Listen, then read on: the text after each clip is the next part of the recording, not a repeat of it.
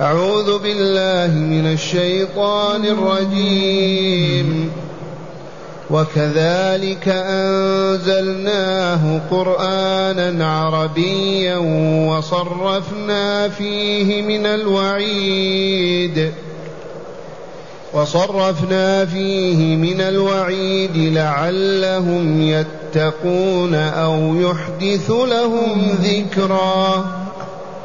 فتعالى الله الملك الحق. ولا تعجل بالقرآن من قبل أن يقضى إليك وحيه. وقل رب زدني علما. ولقد عهدنا إلى آدم من قبل فنسي ولم نجد له عزما. معاشر المستمعين والمستمعات من المؤمنين والمؤمنات قول ربنا جل ذكره وكذلك أنزلناه قرآنا عربيا. هذا خبر من الله تعالى يقول لرسوله صلى الله عليه وسلم كما أنزلنا عليك ما سبق من قصص وبينا لك عواقب الصالحين والمفسدين. كذلك أنزلناه أي هذا القرآن العظيم قرآنا عربيا. وكان المفروض أن العرب يفرحون بذلك.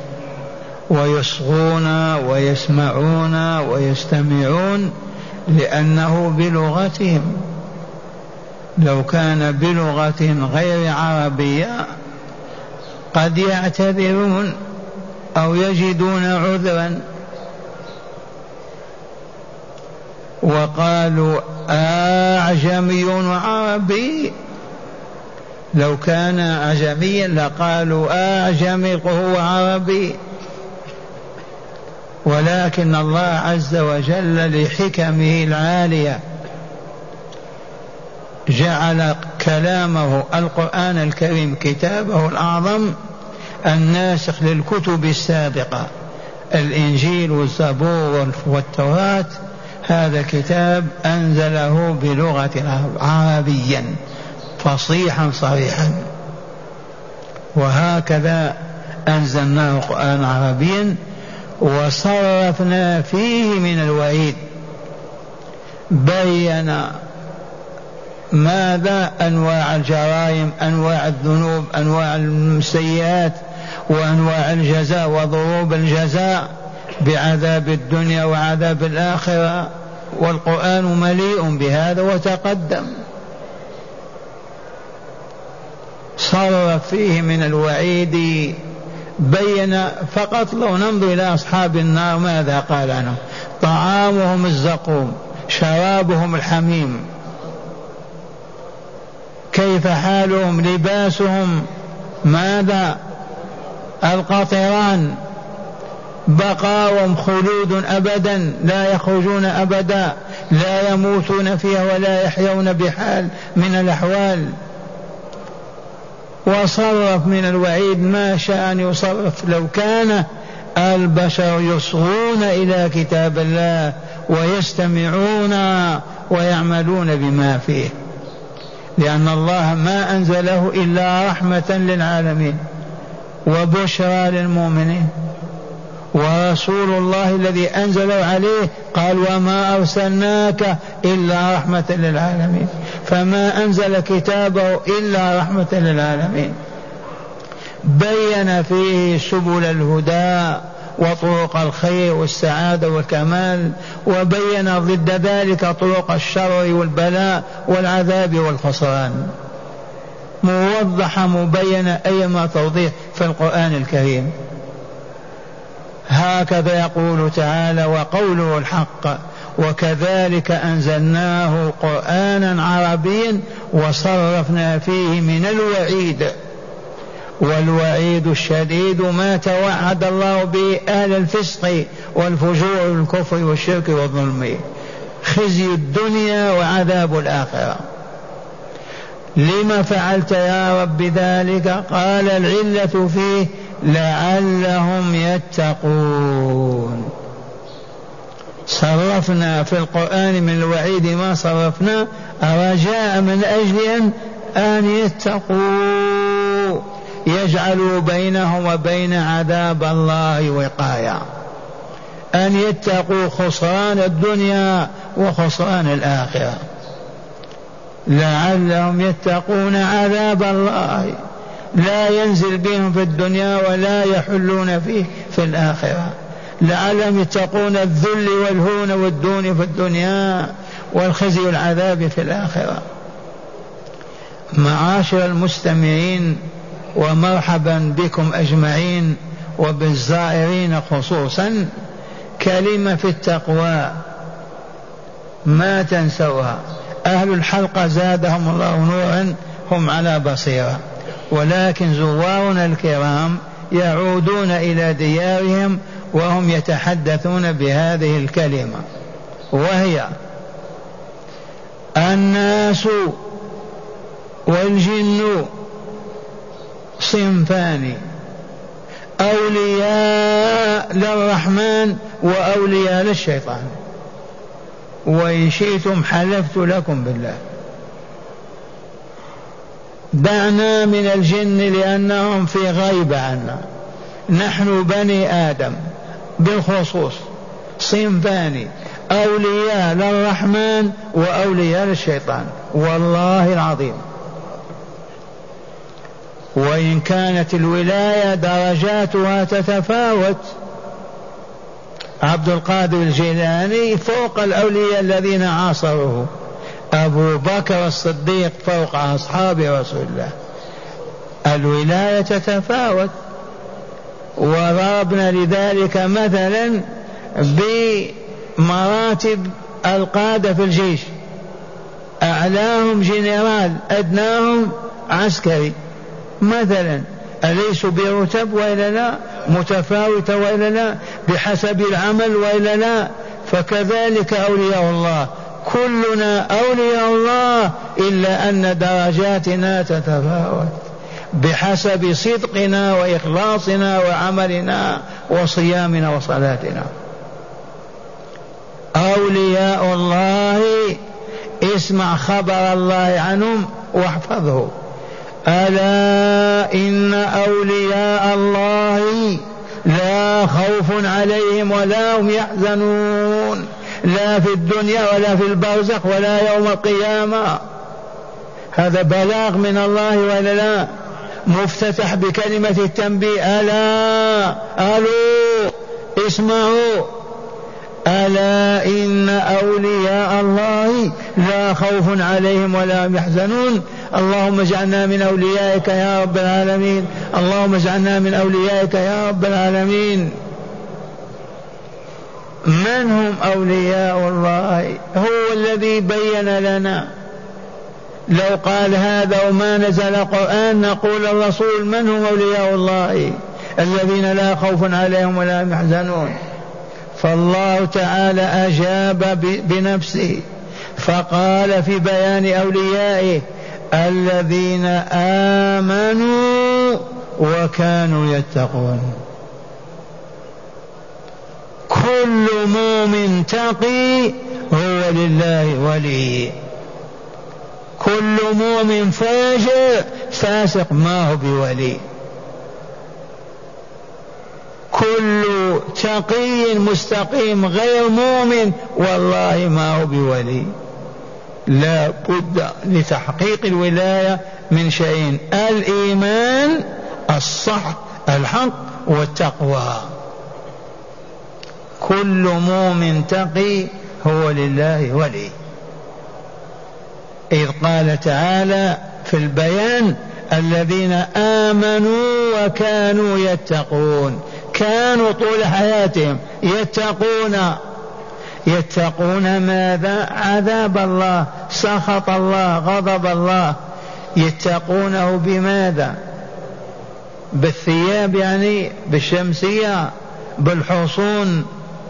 بالكهوف يدخلون فيها بما يتقون الله يتقونه بشيء واحد بطاعته وطاعة رسوله صلى الله عليه وسلم. من أطاع الله ورسوله اتقى جعل بينه وبين عذاب الله وقاية عظيمة. لا يصل إليه العذاب ولا ينتهي إليه أبدا. آمين. وأخرى لهم البشرى في الحياة الدنيا وفي الآخرة. هذه هذه بشروا هنئوا من ظفر بها. إذ فسر النبي صلى الله عليه وسلم البشرى هذه فسرها بالرؤيا الصالحة.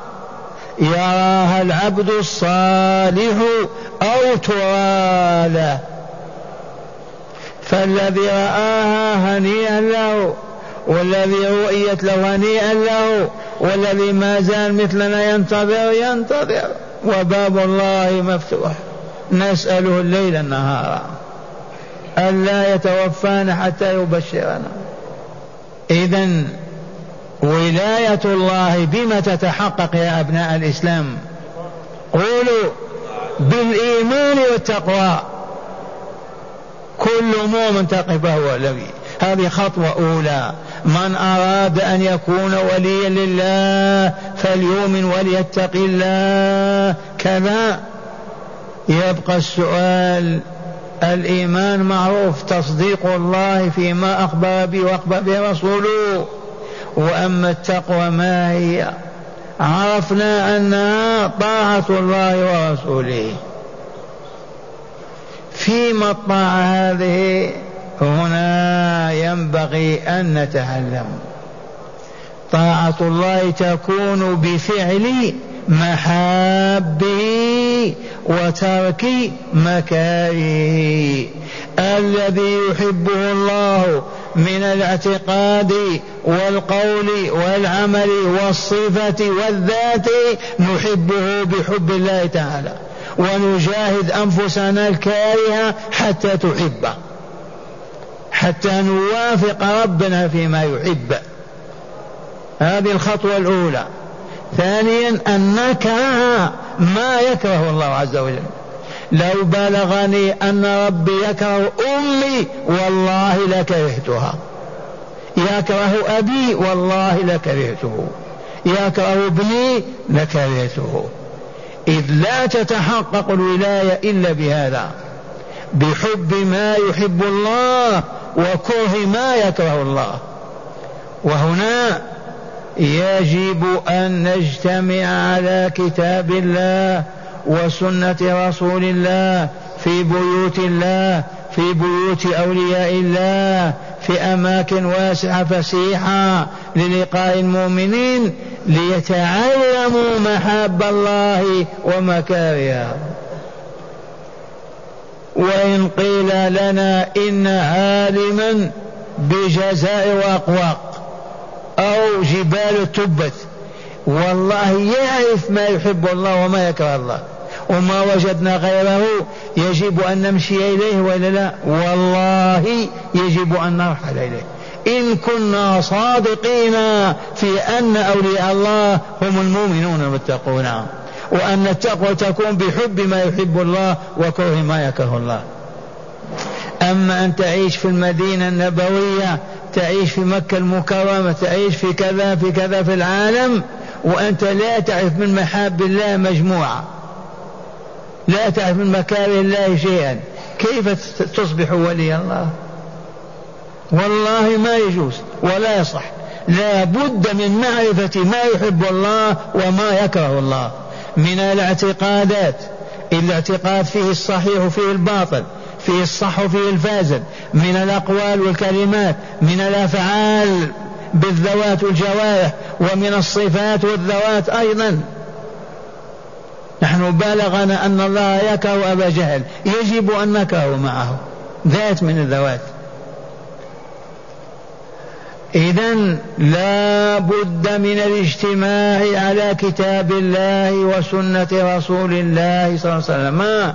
لأجل أن يتعلم المؤمنون محاب الله ويعرفون كيف يؤدونها.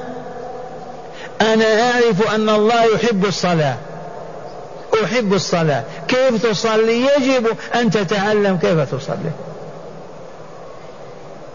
أنت عرفت أن الله يحب بر الوالدين. يجب أن تعرف كيف تبرهما. ما معنى البر؟ كيف يتم؟ فلا بد من المعرفة. عرفت أن الله يكره ماذا؟ يكره العور والفجور. يجب أن تكون على علم أن العور والفجور يكرههم الله عز وجل. فلا زنا ولا لواط ولا ولا قبح. ولا أطيل ويجب أن نطيل يا من يريد أن يكون ولي الله اعلم أنه يجب عليك أن تؤمن وتتقي. ثم بعد ذلك تتقي كيف تتقي؟ تتقي مساخط الله وعذابه وغضبه وذلك بفعل ما يحب وكره ما يكره. بفعل ما يحب وكره ما يكره وترك ما يكره. الذي يكره الله يجب أن نتركه وأن نكرهه. جماعة مجتمع على الباطل والغيبة والنميمة والكذب والباطل. هذا المجلس يحبه الله. ها؟ يجب أن تكره ويحرم أن تجلس فيه. مجلس فيه الشركيات والبدع والضلالات مما يسخط الله عز وجل هل يجوز أن تجالسهم وتجلس معهم؟ لا يحل أبدا. وذل الذين اتخذوا دينهم لعبا ولهوا وذكرهم وغرتهم الحياة الدنيا وذكرهم. قبلها يقول تعالى فلا تقعد معهم. من يذكر الآية؟ نعم. وإذا سمعت وإذا سمعت وإذا سمعت الذين يخوضون في آياتنا فأعرض عنهم حتى يخوضوا في حديث غيره. إنكم إذا مثلهم. إذا كان سمعتم وجلستم. أردت أن أقول من الليلة ما نجتمع مع أهل الباطل. حتى شاشة التلفاز. وما تمليه وتصبه من تلك الصور والدماء والباطل والشر حرام أن نجتمع عليه مع أبنائنا أو بناتنا أو إخواننا. وهكذا يقول تعالى صرفنا في القرآن من الوعيد لماذا؟ لعلهم يتقون أو يحدث لهم ذكرا. يحدث لهم في نفوسهم عظات وعبار. لما يشاهدون ما في القرآن ويسمعون ينفعلون انفعال جديد ويتركون الباطل ويتخلون عن الحرام. يحدث لهم عظة وعبا ويحدث لهم شرفا أيضا ومكان عند الله. هكذا يقول تعالى وكذلك أنزلناه قرآنا عربيا وصرفنا فيه من الوعيد لعلهم يتقون أو يحدث لهم ذكرا.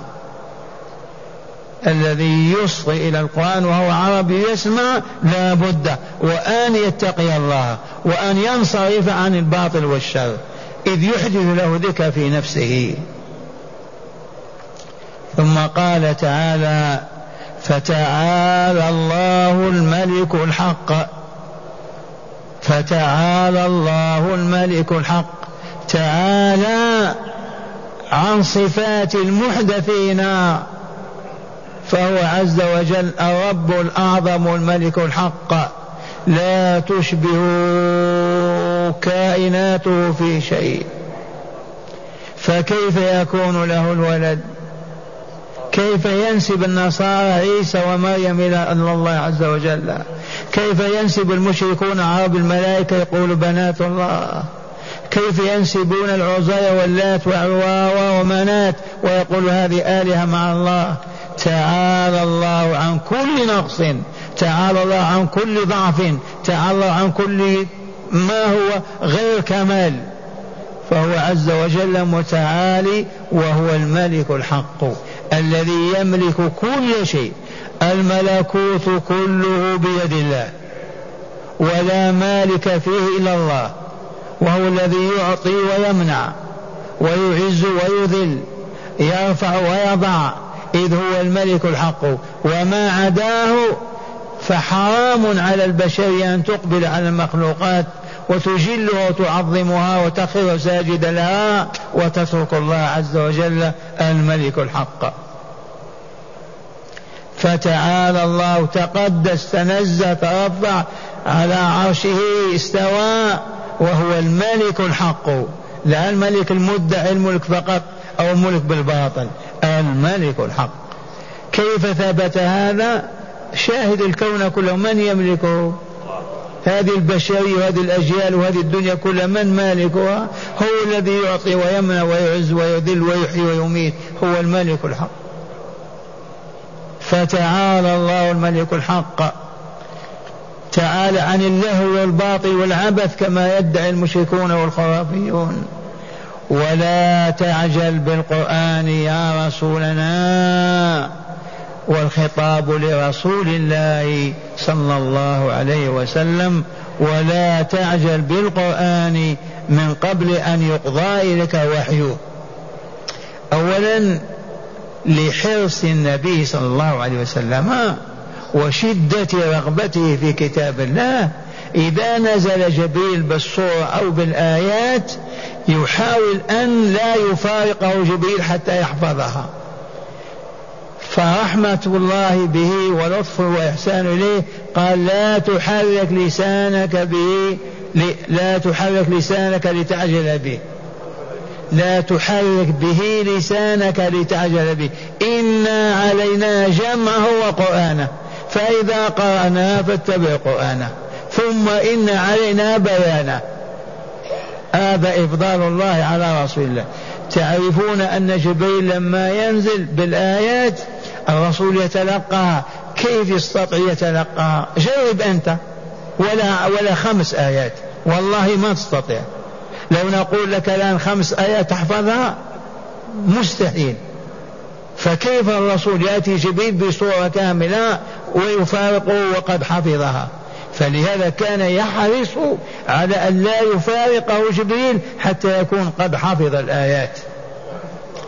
فرحمة الله به قال له تعالى من سورة القيامة ولا تحرك به أي بالقرآن لسانك لتعجل به إن علينا جمعه في صدرك وقرآنه فقط أصغي اسمع حتى يفارقك جبريل وتجد القرآن في صدرك فهمتم عني ولا لا لو أن الآن نقرأ آية تحفظونها؟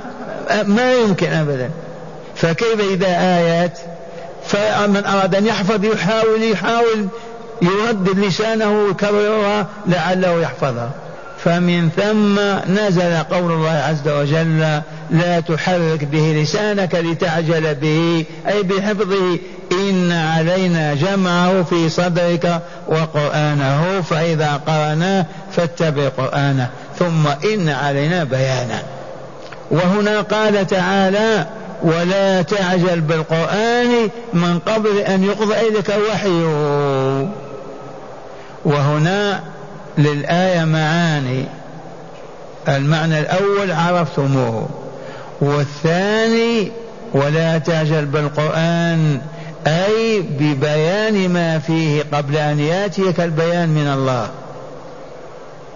تبهتم بدليل وقل رب زدني علما. وورد عن الحسن البصري أن امرأة وسماها جاءت إلى رسول الله صلى الله عليه وسلم وقالت يا رسول الله زوجي صفعني في وجهي أطلب القصاص منه. فأذن لها الرسول في القصاص. وجاءت الآية الكريمة الرجال قوامون على النساء بما فضل بعضهم على بعض وبما أنفقوا من أموالهم فالصالحات إلى قال فاضربوهن. واللاتي تخافون فاضربوهن. الآية. إذا فنزلت هذه الآية وقال رب وقل رب زدني علما. أطلب العلم وألح على الله واسأله أن يزيدك العلم وفي هذه فضيلة عظيمة إذا كان رسول الله صلى الله عليه وسلم يأمره الله أن يسأل العلم ربي يا رب زدني علما فكيف بغير رسول الله؟ يتعلم مسألة أو مسألتين يدعي أنه أعلم الناس. هذا الرسول صلى الله عليه وسلم ما صدر منه بيان ما هو ما وافق الله عليه ما أراده. فأنزل الآية الكريمة وبين له. إذا ولا تعجل بالقرآن سواء بحفظه أو كتابته أو إملائه على الكتب من من رجاله أو في بيان ما فيه من معاني لا تستعجل. تأن وتأمل حتى يأتيك البيان وتصبح على علم في ذلك. وقل رب زدني علما. اسأل الله تعالى أن يزيدك العلم. اللهم زدنا علما. اللهم زدنا علما. اللهم زدنا علما. تعرفون أن العلم بمثابة ماذا؟ النور وإلا لا. والماشي في الظلام يصل إلى غايته. والماشي في الضوء والنور يصل وإلا لا. العلم العلم العلم. ليس فوق العلم شيء إلا الإيمان فقط. الإيمان بمثابة الروح والعلم بمثابة النور. وقل رب زدني علما. أي يا ربي زدني علما. وقوله تعالى ولقد عهدنا إلى آدم من قبل فنسي ولم نجد له عزما. هنا تسلية لرسول الله والمؤمنين المتألمين من كفر الكافرين وفسق الفاسقين وظلم الظالمين. يقول تعالى ولقد عهدنا إلى آدم من قبل. من آدم يرحمكم الله؟ أبونا. أبونا آدم. الذي خلقه الله من الطين خلقه بيديه ونفخ فيه من روحه. آدم سيد البشر وإمامهم. آدم لما أمر تعالى الملائكة أن يسجدوا له وصدر أمر الله إلى الملائكة أن يسجدوا لآدم بعدما تم خلقه وأصبح يعي ويفهم ويتكلم. قال الملائكة اسجدوا فسجدوا. سجود تحية لا سجود عبادة. سجود تحية وإجلال وإكبار. إبليس عبد الحارث أبو مرة أو الحارث اسمه الحارث الحارث أبو مرة تكبر وقال لن أسجد لآدم. وادعى أنه بالمنطق وبالقياس ما يصح السجود لماذا أنا مخلوق من النار وهو مخلوق من طين؟ أينا أشرف أو أسمى النار إلى الطين؟ هذا القياس قالت العلماء فاسد فاسد فاسد. والله فاسد. بدليل ماذا؟ أيهما أنفع النار إلى الطين؟ قولوا. الطين يخرج العنب والتمر والبطيخ والفواكه والحبوب والنار ماذا تخرج. تحرق ولا لا؟ فهو قياس باطل فاسد. قال خلقتني من نار وخلقته من طين. بمعنى أنا أشرف وأفضل. فلذا لا أركع له ولا أسجد.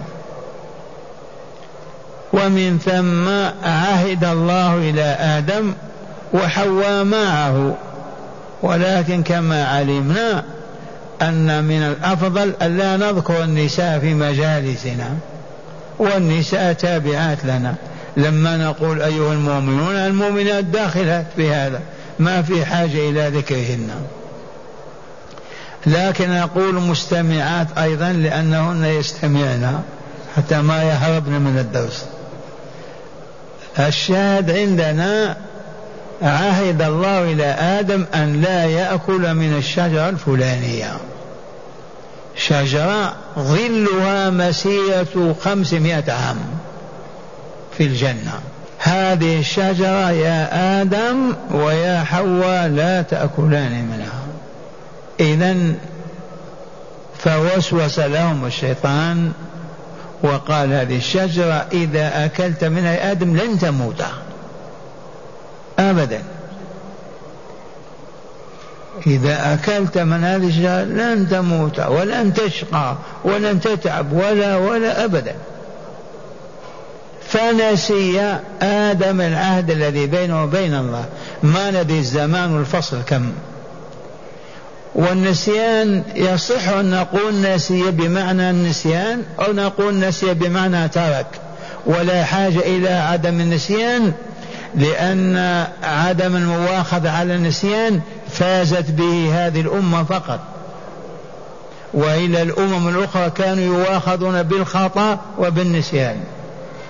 وذلك لقول الرسول صلى الله عليه وسلم رفع عن أمتي الخطأ والنسيان وما استكرهوا عليه.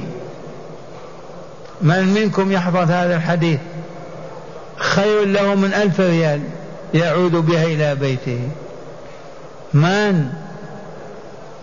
حافظون له قولوا من قبل هنيئا لكم. لكن يوجد من لم يحفظه. رفع عن أمتي الخطأ والنسيان وما استكرهوا عليه. الخطأ أراد أن يضرب غزالة ضرب آدميا يدخل النار ما يدخل النار يعطي الدية يصوم لكن ما يدخل النار لأنه متعمد. أراد أن يقول كلمة حق قال كلمة كفر. ما يواخذ خطأ. النسيان نسي مضى عليه الظهر؟ العصر نسي ما صلاهما هل يؤاخذ؟ بالنسيان ما يؤاخذ. وما استكره عليه؟ إذا هناك ظالم جبار أكرهك أن تسب الله ورسوله والحديث في يده؟ مكره أعطيهم كما قال رسول لي لياسر أو بلال عمار أعطيهم يا عمار كانوا العصي في أيديهم والسيوف والضرب كذا ويقول سب محمد كذا. يمر به الرسول ويقول له أعطهم صبرا يا آل ياسر أعطهم يا عمار ونزل في هذا القرآن الكريم في قوله إلا من أكره وقلبه مطمئن بالإيمان. رفع عن أمتي الخطأ. والنسيان ومستكر عليه. آدم نقول نسي ووخذ وعاتبه ربه وإلا لا عاتبه. إذا ولقد عهدنا إلى آدم من قبل فنسي ولم نجد له عزما أي صبرا وقوة. ومعنى هذا أن الإنسان هذه طبيعته.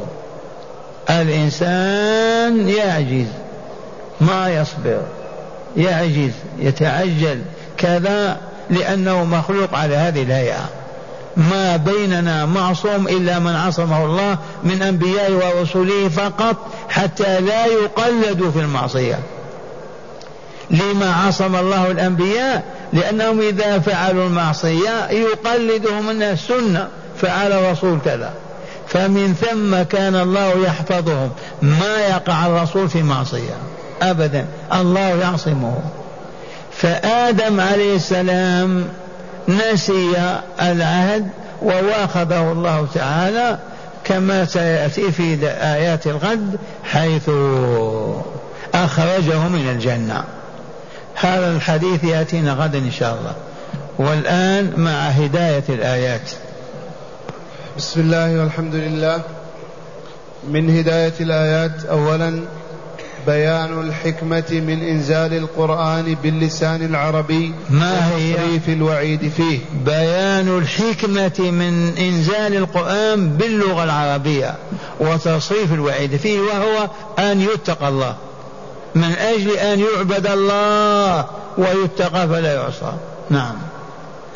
ثانيا إثبات علو الله تعالى وقهره لعباده وملكه لهم وتنزهه عن الولد والشريك وكل نقص يصفه به المبطلون. وذلك لأنه قال فتعالى الله الملك الحق لا إله إلا هو فلا معبود سواه فلا يصب بالنقص أبدا صفاته كلها كمال وحسبنا أن يكون الملك الحق الذي بيده كل شيء.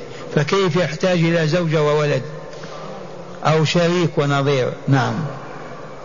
ثالثا استحباب التريث والتأني في قراءة القرآن وتفسيره آه. وإصدار الحكم والفتيا منه.